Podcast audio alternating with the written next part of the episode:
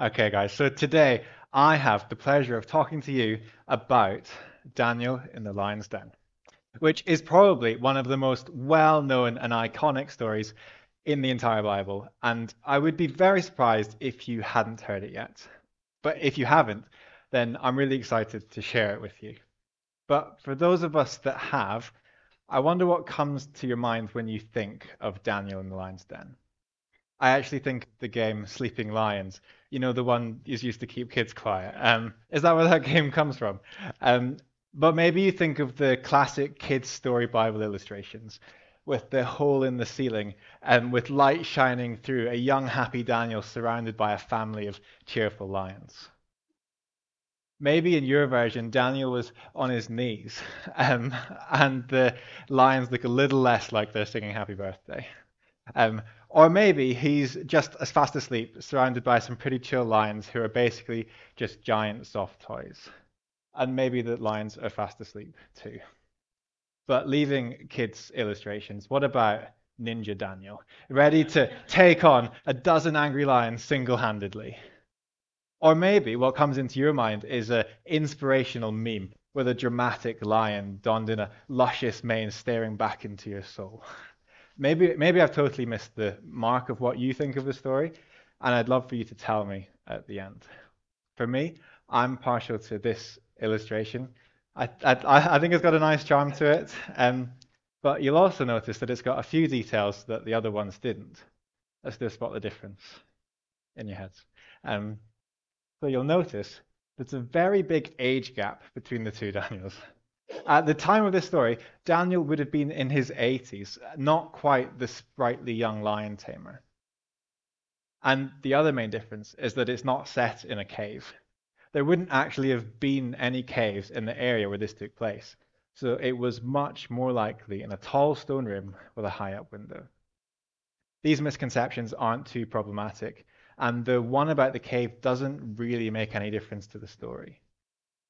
But maybe you view this amazing, miraculous story as just a fable, a fantastical adventure, just a tale made up to encourage people. Here at Grace Church, we believe that the Bible gives us stories about real people in real places in history. And these stories, they help us know what God is like.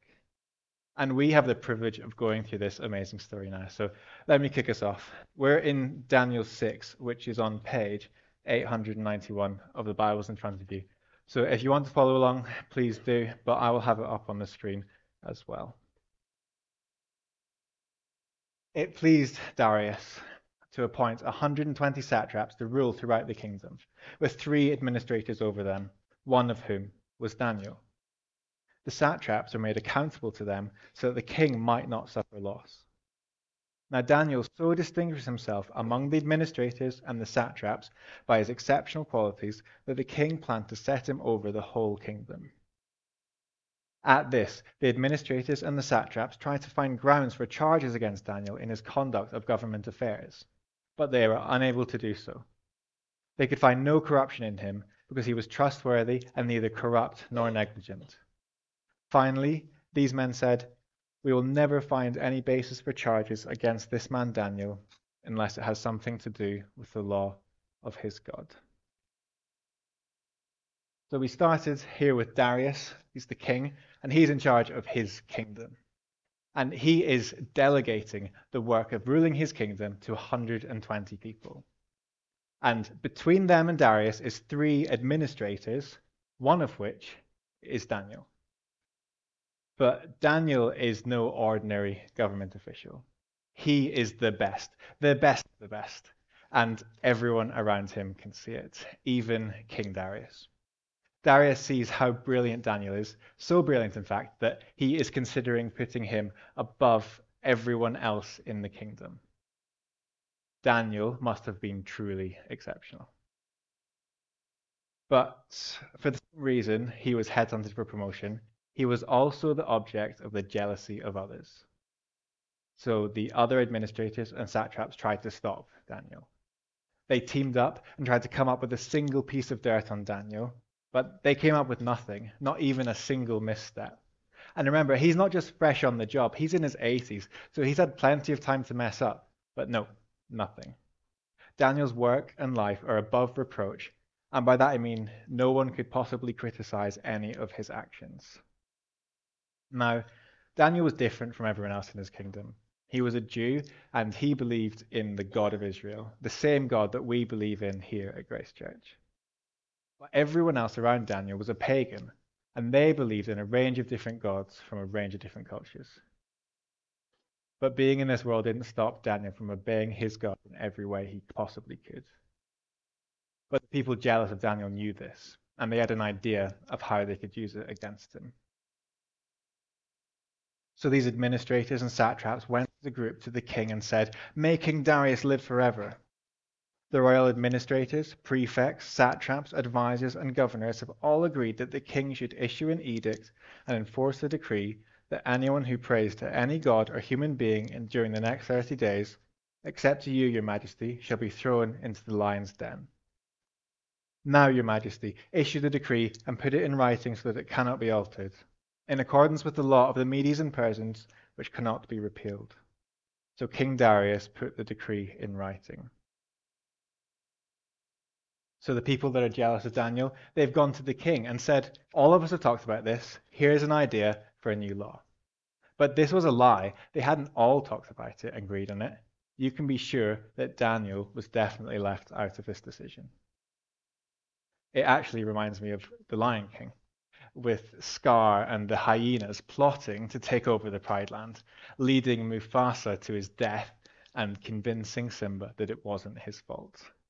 That it was his fault. Um, just like the plot against Daniel, there's incredible tension coming from the desire for power, from Scar and from the people plotting against Daniel.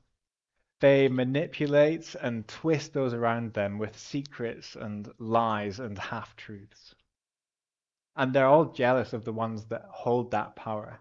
Whether that's Mufasa, loved by everyone, or Daniel, who is annoyingly perfect and has the love of the king. And of course, the life and death stakes that come into play. Death was always the end goal for both Scar and Daniel's colleagues. But Darius, he doesn't know about the plot, and the jealous conspirators have found his weakness as well. Darius may love Daniel, but he loves himself even more. And the idea of everyone in the entire kingdom praying to him and him alone for 30 days sounds pretty sweet to him. The catch is that back then, when a king made a law, it was irreversible. It was irreversible because they basically saw the king as being a spokesperson for the gods. And the gods were never wrong, so in order to be consistent with that, the king could never go back on his words. So, what does Daniel do? Now, when Daniel learned that the decree had been published, he went home to his upstairs room where the windows opened toward Jerusalem. Three times a day he got down on his knees and prayed, giving thanks to his God just as he had done before. Daniel does nothing different from before. He carries on praying to God visibly and in plain sight. He doesn't stop praying. He doesn't make it quieter so that he doesn't get caught. He also doesn't do it louder to make a point. He just keeps doing what he's doing because he is more obedient to God than to a man. I wonder what you would do if you were told that you couldn't come to church next week. That if you came to church, you would be killed in one of the worst ways you could think of. And I'm not trying to imply that there's a right or wrong answer here. But I just want you to feel the weight of that decision. Maybe you'd run away, just lie low for a week. I can praise God at home, or even just have a week off. Or maybe you'd be defiant. Do you know that feeling that you get when someone tells you not to do something and it's the only thing you want to do? I do this all the time. I got some post the other day that in big red capital letters on the front said, do not throw in the bin. Um, well, you know exactly where that ended up. Um, so maybe I would turn up at church if someone told me I couldn't, just to make a point. But this isn't Daniel at either extreme. When he knows he's not allowed to pray, he doesn't get quieter and he doesn't get louder. He prays out loud with the window open facing Jerusalem, just as he always did. He isn't trying to make a point. Why do you think he does this? He knows the law is in place. He knows it's irreversible, no matter how much Darius likes him, and he knows if he carries on with his normal routine of praying to God three times a day, he'll end up being fed to the lions. Essentially, Daniel saw it as a greater loss to give up intimacy with God than to give up his life. His relationship with God was such an important, central part of his life, and for that to be diminished even slightly was not worth even the greatest of costs. His obedience to God comes before his obedience to anything else. Going against the rule of the king was a last resort for Daniel, just as it was, as it was a trap from his jealous colleagues. Daniel is not an example of disobeying authority. He actually liked the king, and the king liked him. He was different from everyone else, but he wasn't a rebel or a troublemaker. When Daniel makes decisions, he puts his obedience and relationship to God first, before his obedience or relationship with anything else. That's why he chooses to keep praying despite the threat of the lion's den. And it's this decision making process that will shape his life because he will be doing everything for the glory of his God. He's not doing anything for money or power or success. He's decided on what his priority in life is and shaping everything he does around that, big or small. This results in Daniel worshipping God visibly in his everyday life. So before we move on to the lion's den, I want to ask the question what does this look like practically? What does it look like to worship like Daniel in our everyday lives? Or to reframe the question for today, what does it look like to be a non a Christian in a non-Christian world? It looks like praying. One of the main things that we have seen in this story is Daniel prioritizing praying to God, setting aside time for his relationship with God. What would it look like for you to do that? To make time to talk to the one who made you, who made everything, who loves you, and it's all the time in the world for you. Daniel had a time and a place he would talk to God. He had a routine, and maybe that's something you would find helpful as well. To know when and where in your day you will talk to God. Not just when something bad happens or when you want something from Him. Maybe it's before a meal or before you go to bed, when you brush your teeth or when you're driving to work. A way for you to be consistent and uncompromising in your time with God. But maybe you're more spontaneous than that. And if that works for you, that's great. We just need to recognize that whether we have a routine or are spontaneous or both, we want to be consistent. You don't want to look back over your week and realize, oh, poop, I can't even remember the last time I prayed. But not because you're trying to meet a quota or tick a box, but because you want to spend time with the amazing, loving God that made you. Daniel prays, and he does it visibly. Daniel prioritizes his relationship with God even when the world around him tells him not to. And this communicates something to the people around him. It communicates the amazing value Daniel finds in God. And this is something worth sacrificing for. Daniel makes God both offensive and incredibly appealing. What does it communicate to the people around you when you prioritize God? Whether it is going to church in spite of chronic illness or anxiety, or turning up at life group when all you want to do is not see anyone after a hard day at work.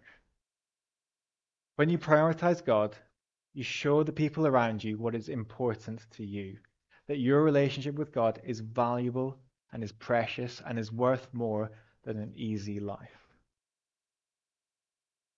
And what about praying visibly?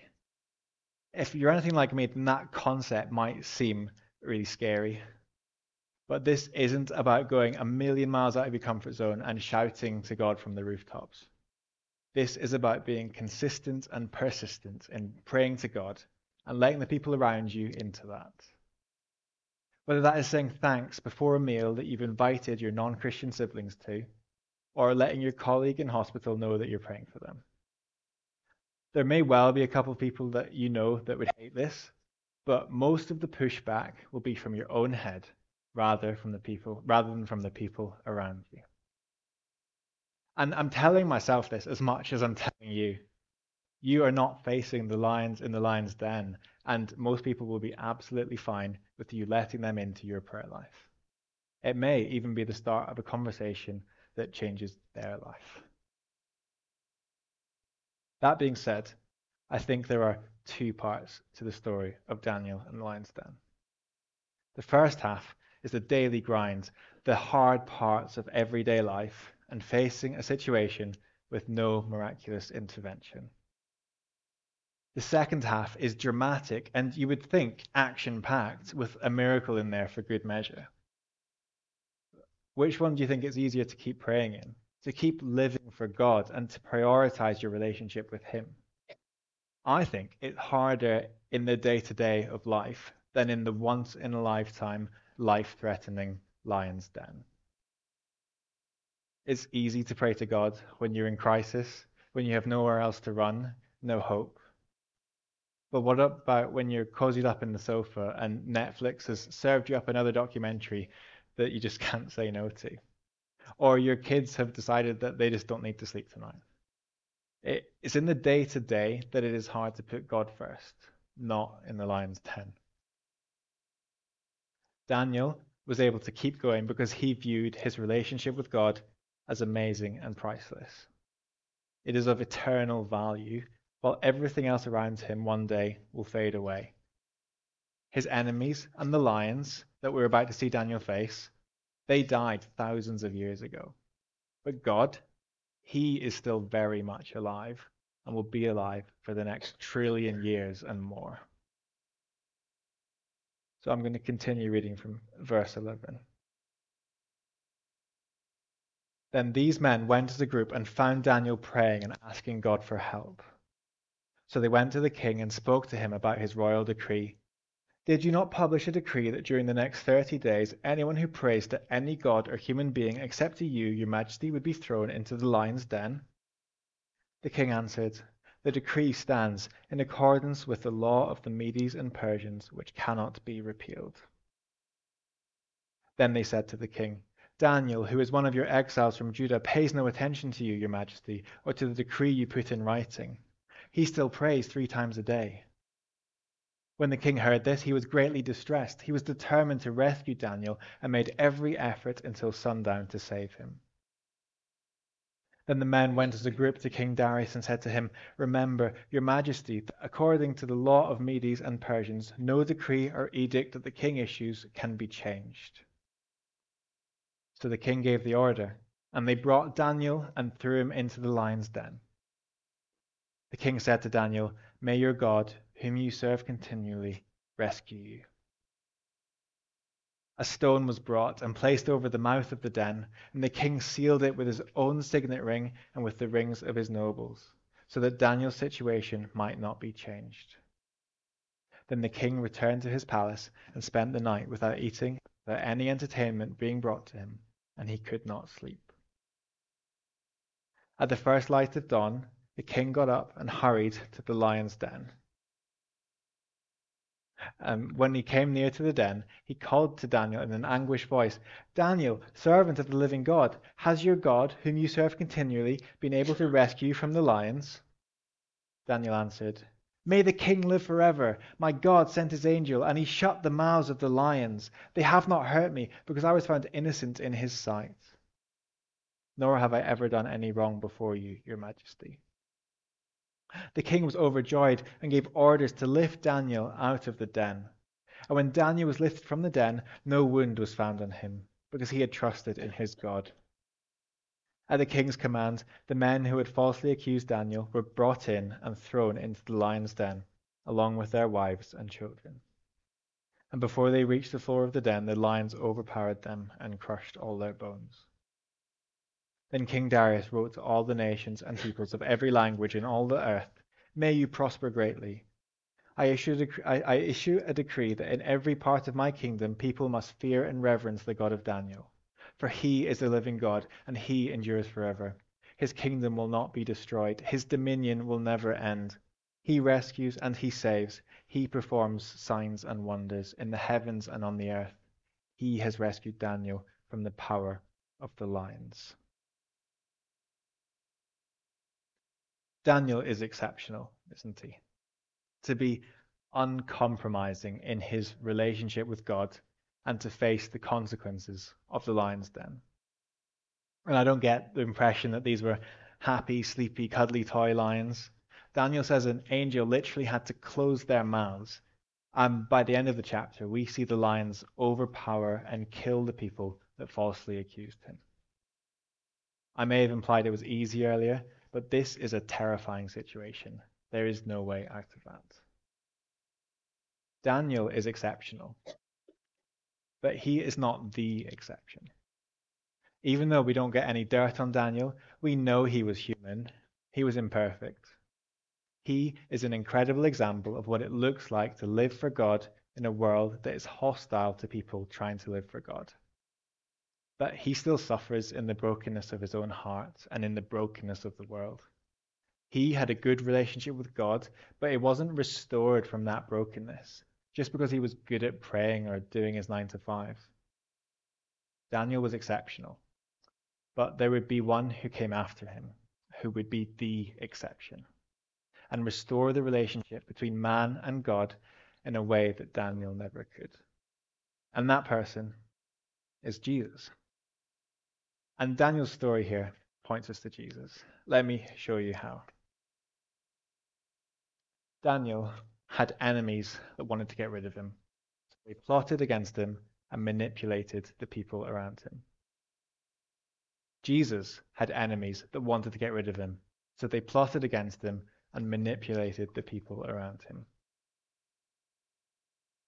Daniel had never been seen to do anything wrong, so his enemies had to invent a new law just to catch him out.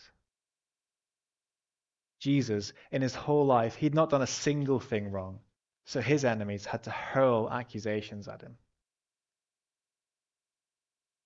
Daniel when he knew about the plot against him, prayed to God. Jesus, when he knew he was going to be arrested and crucified, prayed to God. Daniel had a stone seal him into the lion's den as he was put to death. The same stone was rolled away, and Daniel was still alive. Jesus had a stone seal him into his tomb after he was crucified. The same stone was rolled away and Jesus was alive. Did Daniel die in the lion's den? No. Daniel was as good as dead, but God, the real king of everyone and everywhere, brought Daniel out of the den. Did Jesus die on the cross? He did. Jesus really died on the cross. But God brought his son out of death itself. Daniel was exceptional.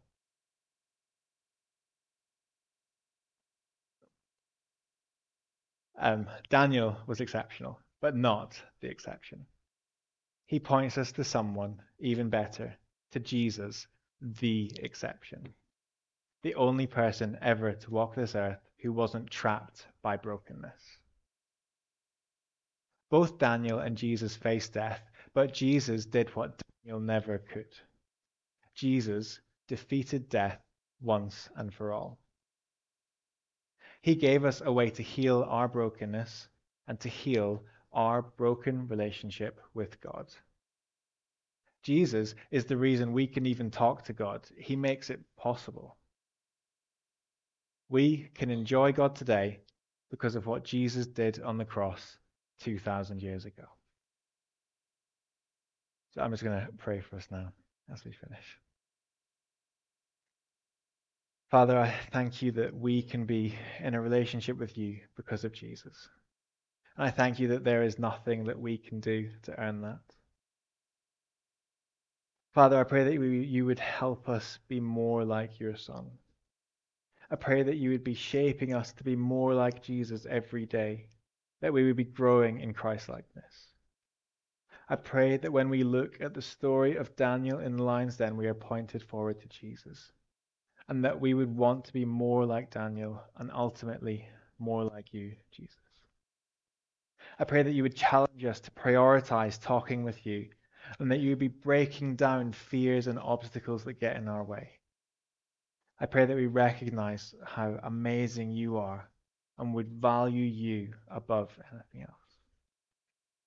I pray that this wouldn't be something that is entirely hidden, but that would be that we would live in a way that people can catch a glimpse of our relationship with you. I pray that they would see how amazing you are, how valuable that relationship is. And Jesus, please use us to bring our friends and family to know you. Oh, Amen.